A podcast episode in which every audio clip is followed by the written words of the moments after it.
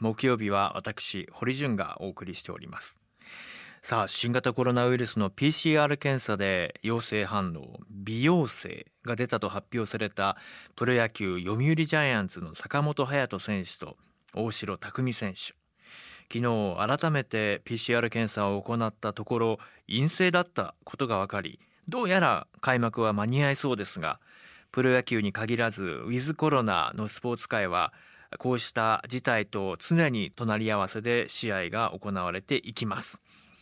今夜はスポーツジャーナリストの生島淳さんにご登場いただきウィズコロナ時代のスポーツ界についてお話を伺います。生島さんこんばんは。はい、こんばんは。よろしくお願いします。あよろしくお願いします、はい。ジャムザワールドもすっかりリモート出演が定着してしまいましてうん、今回も生島さんとこうやってリモートでお話を伺うことになりました、い、やーでも本当にあのええ。あったの、はい。渋谷のカフェ以来じゃないですそうですね。か。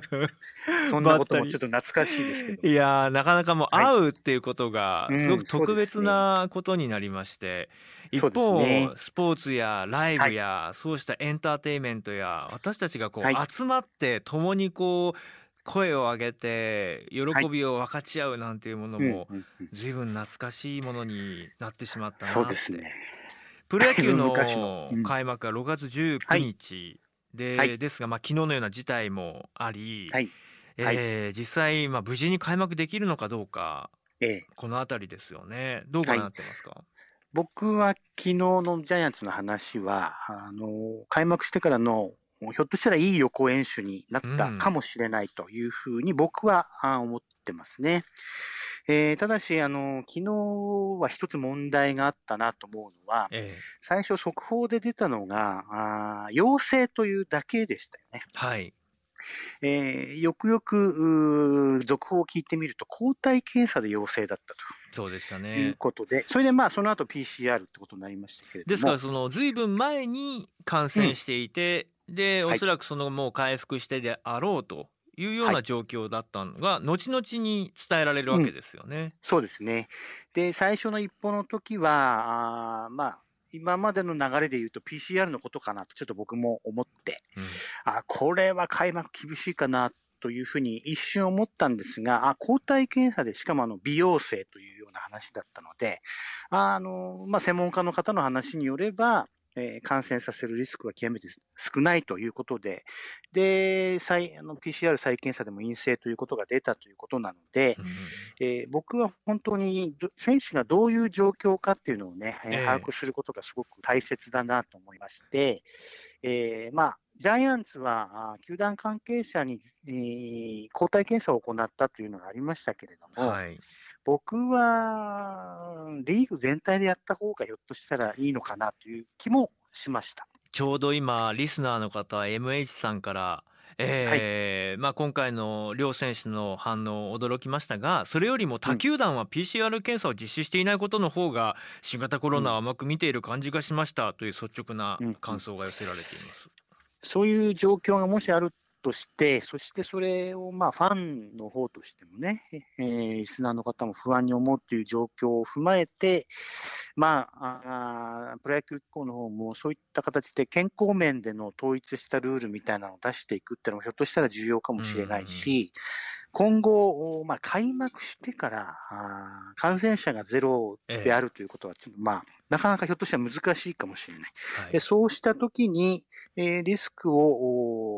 まあ、計算して、どういうふうな措置が考えられるかと。まあ、昨日、ジャイアンツは練習試合を中止したわけですけれども、ひょっとしたら、あの、そこまでやる、まあでも昨日の時点ではしょうがないかな。うんまあ、こえーこからですね。そうですね。あの、シナリオをいくつかやはり用意しといて、ガイドラインを示さなければいけないだろうなというのは思いましたね。あの実際に、まあ、ドイツブンデスリーガだってあ、はいもう開幕しましたし、はい。まあ、韓国韓国でもあのサッカーのリーグなどが開幕をしましたよね。あそうですの諸外国の対応をご覧になって日本と比較していかがですか、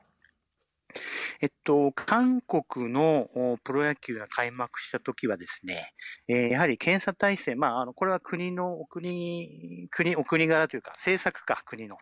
えー、それを反映して、えー、結構あの、しっかりとした、うん、あ検査体制を整えてましたね。そうでしたね。えー、やはりあの、やっぱ国の状況は反映するなと思いますね。確かに、方針が全く違いますもんね、韓国と日本ではね。そうなんです。そうそうそうそう。だからやはり国の政策っていうのはスポーツにも影響あるなっていうふうに思いますんで、うん、で、まあ僕はやはり、まあある程度、えドイツブンデスリーガのように、頻繁にね、選手の PCR 検査をやるだとか、えー、まあ、これは議論があると思うんですけれども、やはり僕は統括団体のしっかりとしたガイドラインってものが、まあ、専門家会議とかと共同しながら、それを示していくことが僕は大切かなという気はしますね。J リーグが7月4日からリーグ戦再開の予定で、はいで一方で名古屋グランパスの金崎ムー選手が陽性だったためにチーム練習が中止になるなど、そうしたこともありました。あの選手の体調管理、そして試合感選手たちのモチベーションの維持、はいうん、チーム運営は本当になかなか大変そうですね。はい、いやなかなかこれはね、あのー、ま、練習始まったと思ったらまたストップしたとか、うん、そうしたことがたびたび重なると、モチベーションの維持というのは確かにこれは難しくなりますし、えー、まあ、まあ、複数のチームでで、クラブで出た場合ですよね。そうですね。えー、J リーグの方も、やはりガイドラインみたいなものをしっかり作っ、まあ、J リーグはかなりあの、横の連携取ってると思いますけれども、あのやっぱり野球よりは接触機会が多いので、ね、そうですね。ここがまた難しいところだと思いますね。あのラジオネーム神戸のたぬき坂さんから、えー、プロ野球でも感染者が出たものの、はい、プロ野球 J リーグなどシーズン途中で感染者が拡大したらラグビートップリーグのようにシーズン打ち切りはありますか？という質問が来ています。今あの生島さんの話を伺っていると全体像というか、はい、ガイドラインというのはまだまだこう十分策定されている様子ではないんですね。そうですね。あのー、あの、例えばね、プロ野球というのは、シーズンを成立させるためにはですね、えー、一つの球団は少なくとも60試合本拠地で試合を行わなければいけないんですね。で、合計120ですよ。で、それ以下だと、もう参考記録みたいになっちゃうんですね。だから、なんとかして、えー、プロ野球機構としては120試合を、えー、まあ、こなしたいというようなところで、なんとか今、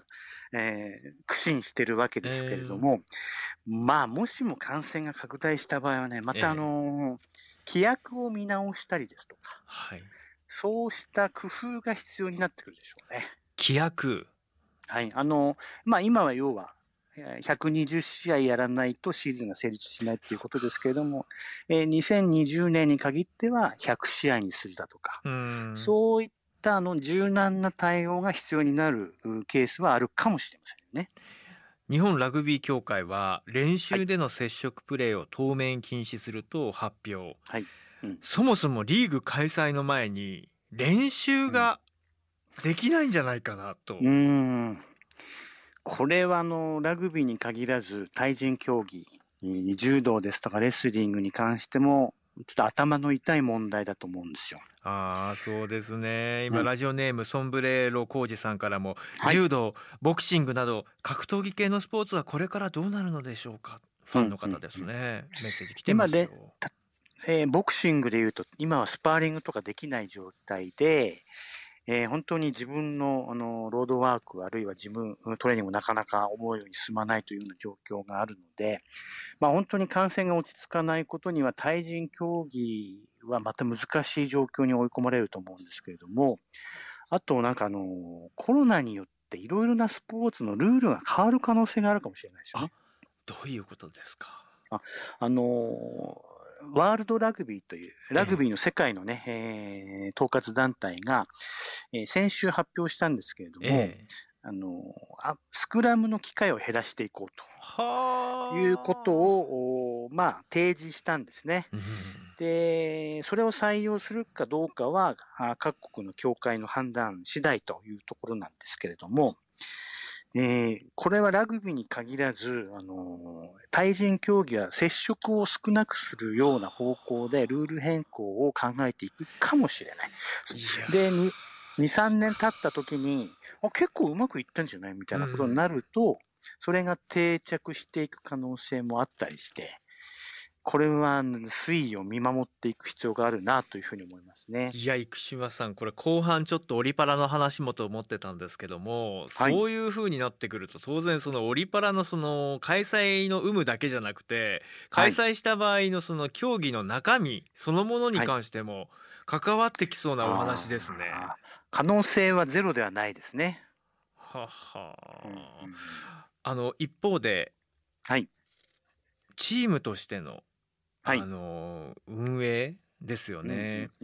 例えばそのプロ野球中継を行う放送局は公式戦が行われていない中、スポンサーからの出向が得られず大変と聞いていますが、うんプロスポーツの各チームのスポンサー収入、はい。もうあの選手の方がねあのウーバはいーイーツでお金をなんとかってありましたもうあの見てると本当にもう胸が痛むんですけれども、どうでしょうか？あでもね、スポンサー収入よりもやはりうん入場料収入ですよね。そっかなんと言っても。実売の方ですね。そうです。プロ野球、まあ、億単位ですよ、一試合は。いやー本当に僕もあの古田敦也さんとあの、、はいろんなイベントごとでご一緒するときにいやー、は本当に今スタジアムが好調でグッズの売り上げからもうファンの皆さんがいろんなこうことをこう買ってだから本当に今息を吹き返してますよなんてお話をされていてああんそこのやっぱりちょっと今までとは違うビジネスモデルがこれからですねってお話をうん。ずっとしてたんですけどもこれは直撃ですよね。いや、もう本当ね、今、あの、プロ野球の球団の営業部っていろいろなアイディア。例えば、まあ、広島だと、あのバスタベリアって去年僕取材しましたね。うん外野にバスタブがあって、そこで二人で見るっていう。え。ー、素晴らしいアイディアだなと思って、それでいろんなそういう好影響が循環してたんですけども、ええ。まあ、全て一斉にストップしてきた状況であの唯一なんとか保ってるのって競馬だけですよね。そうか。うん。競馬を保ってる。あのダあのダービー日曜日行われましたけれども、え前年比売りあの1レースの売り上げ前年比92%ぐらいなんですよね。えああ維持してるんですね。そう、あのー実際に競馬場にお客さん入れない場外馬券売り場も開かない状況で うんうんうんオンラインと電話投票だけであー8%ダウンだけ。そうかだからこれはビジネスモデルが保てるようになってたってことなんですよね。いやでもそうね。なんかでもその野球スポーツ観戦と、うんうん。その競馬でまあ。ちょっとまたねむ向き合うモチベーションの違いみたいなのもあるのかなと思ってしまいますけれども。いやーでもやっぱり本当野球は入場料収入が何と言っても大きかっ辛いですたので、ね。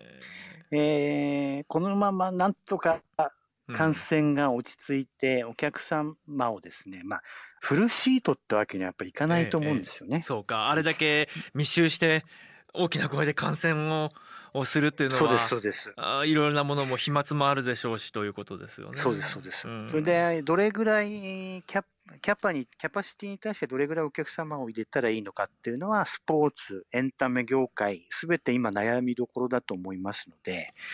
えーそれがはっきりしてきたところで、ひょっとしたら、まあ、ある意味、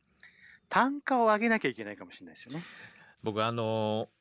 もともとそのはいリパラが誘致成功して、まあはい新しい新国立競技場のあーデザインが上がってきた時に当時のはい文科副大臣とかと一緒に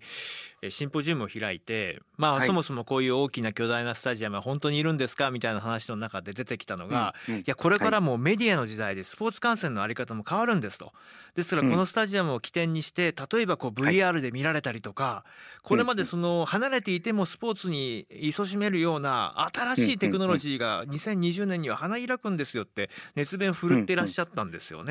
ほうだからまあコロナ禍をきっかけにそのスポーツ観戦、スポーツの中継そのスポーツの体験、イノベーションが起きる方向にどんどん持っていけたらなんとかなるのかなと思ったりもするんですけども、うんうんうんそういう兆し含めてどうなのかなと。多分あのー、J リーグとかね、特にあのー、やっぱり 5G とか結構大きいと思うんですよね。はいはい、高速回線 4G の100倍ですからね。うん、こう、あのー、スタジアムに行ってまた違った体験みたいなのが、あ2020年は考えられていたと思うんですけれども、うん。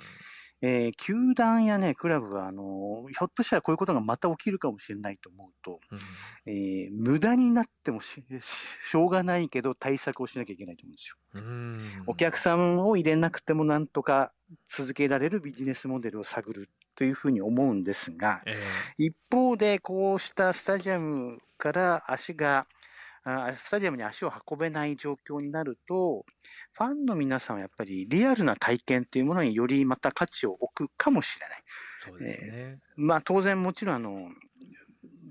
コロナの不安がないっていう前提はありますけれども、えー、僕は今後はね、やはりあの、スタジアム外でのビジネスモデルの確立っていうのをいろんなスポーツで進むはずだし、あとは、スタジアムでの価値がまた上がるかもしれないけども、それはひょっとしたら、あの、値段が高くなるかもしれない。より、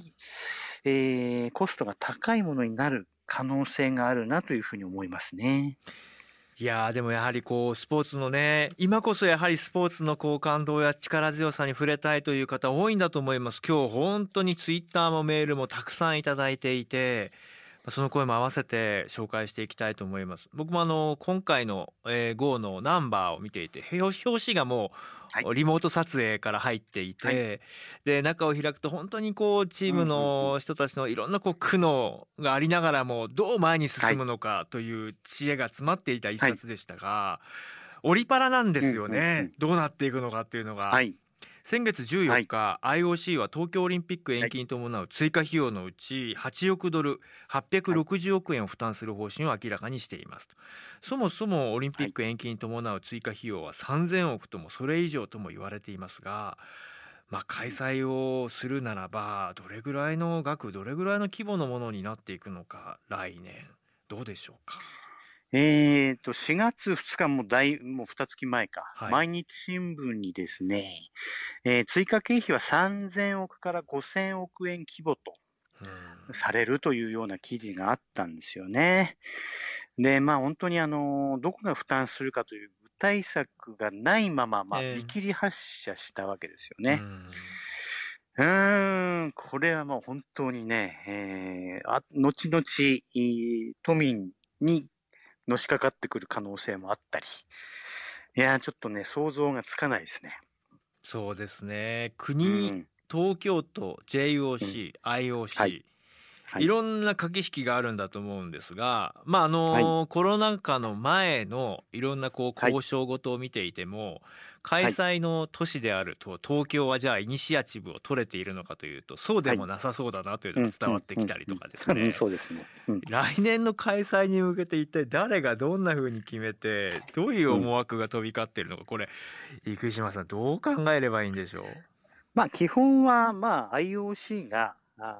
すごものすごいあの開催権みたいなのを持っていて、うん、えー、開催都市にまあ付与する、与えるみたいなものだという構図が、えー、例えば、長距離陸上の持久系の種目がね、えー、札幌に移されたりだとか、えー、それで延期中止の問題の時にもやはり IOC がイニシアチブがあって、で、東京都よりやっぱりあの、国なんだなっていうことを皆さん分かったと思いますね。だってでもオリンピックって都市開催、やはりこう、うん、各都市の多様性が、はい。こうしたスポーツの祭典を通じて花開き、そこに市民が参画して新しい価値を皆さんで一緒に共有していこうっていう大会ですよね、本当は。まあでも、あれで明らかになった延期が決まったあの電話会談の模様がありましたけれども、まあ国家事業であり、あそこに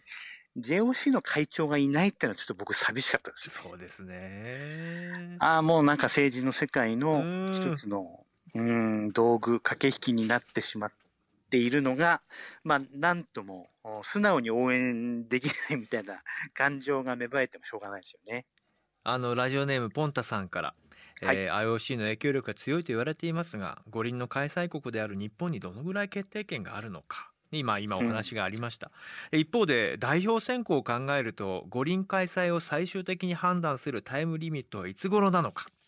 うん、さらにグリーンアースさんから来年オリンピック・パラリンピックを東京で開催するのにはどのくらいの条件をクリアしなくてはいけないのか？例えば海外からのね参加が減ってしまうのはこれは今の状況を見るとそうなるだろうなというのは思うんですよね。一国でもでも参加できないとなったらそれは公正さから鑑みてどうなんだろうかとか、はい、いろんなことを考えてしまいますがいかがですか？まああの10月一つ判断のタイミングがあるというふうに IOC が言ってましたけれども、えー、おそらくですねあの各競技まだあの代表が決まっていない競技もたくさんありますけれども、えー、それに向けたあの国際大会がありますよね、代表権を獲得するために。ええー、それをやあの行わなければならないとなると、やはり今年の秋ぐらいから、うん、えー、ある程度大会を開かないと、今までのような、うん、クオリティを保てないっていうようなところがあると思うんですね。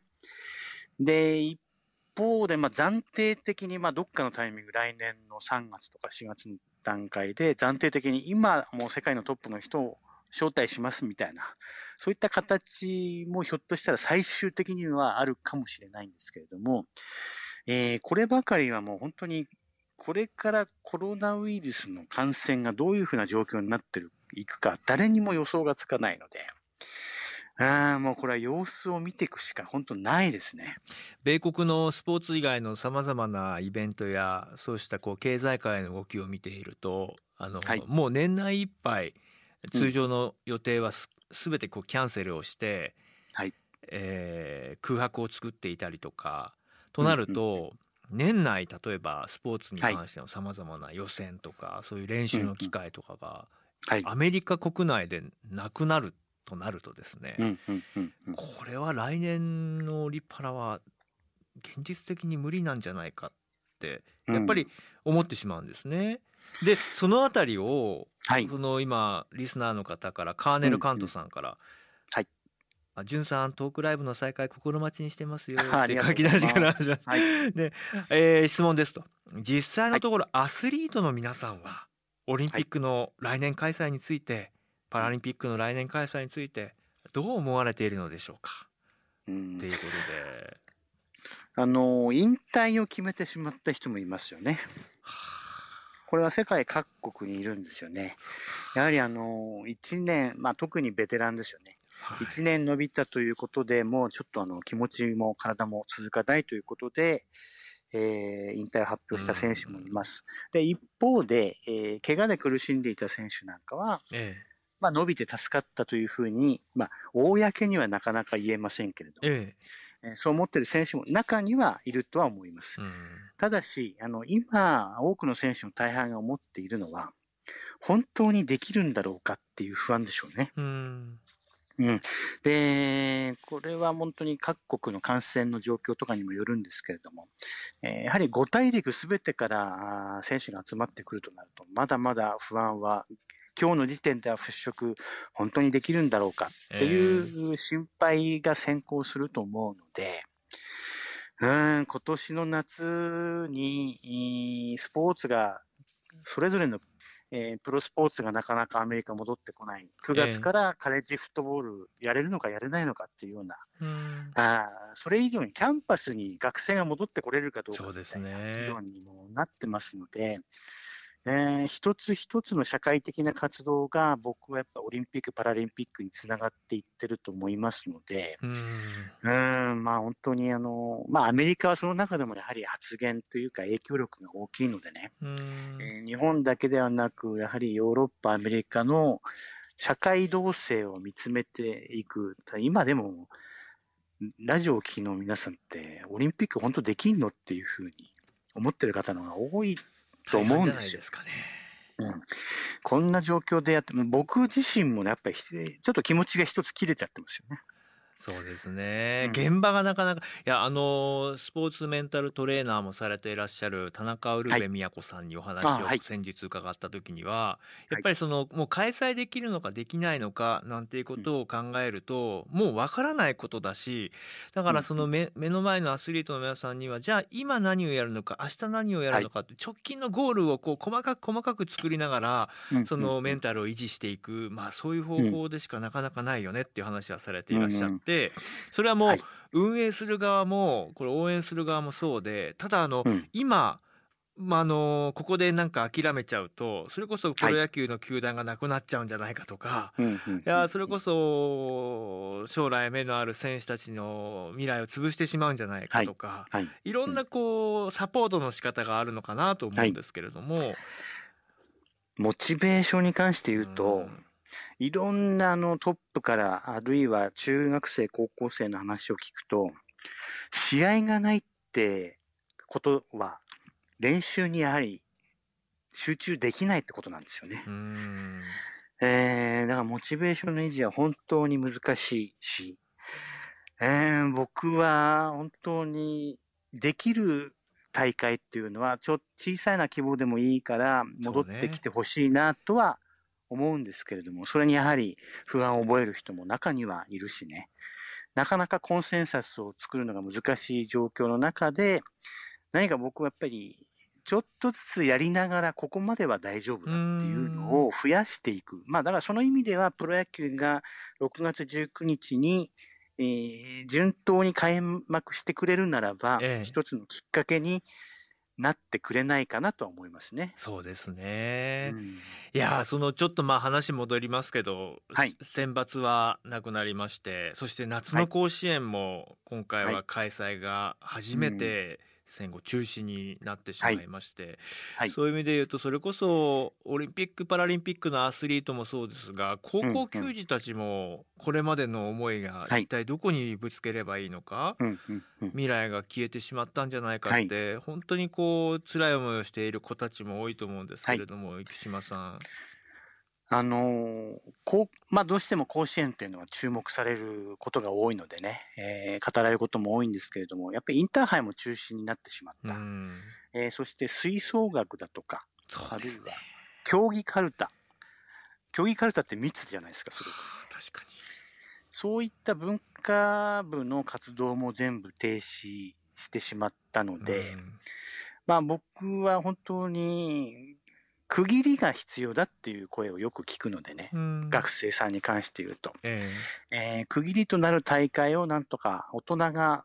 今できない理由はたくさんあるから、ええ。できる理由をちょっとでもいいから見つけて、それに関して動いてるっていう姿勢を見せることが、えうん。うん、学生へのメッセージになるんじゃないかなというふうに僕個人は思ってますね。高校球児たちにしてもその若い世代の活躍にしても、アマチュアスポーツにしてもそのプロ野球の選手にしてもあの僕はい。が一番やっぱりこう元気がないとか勇気が欲しいっていう時の活躍で鼓舞されて、はい。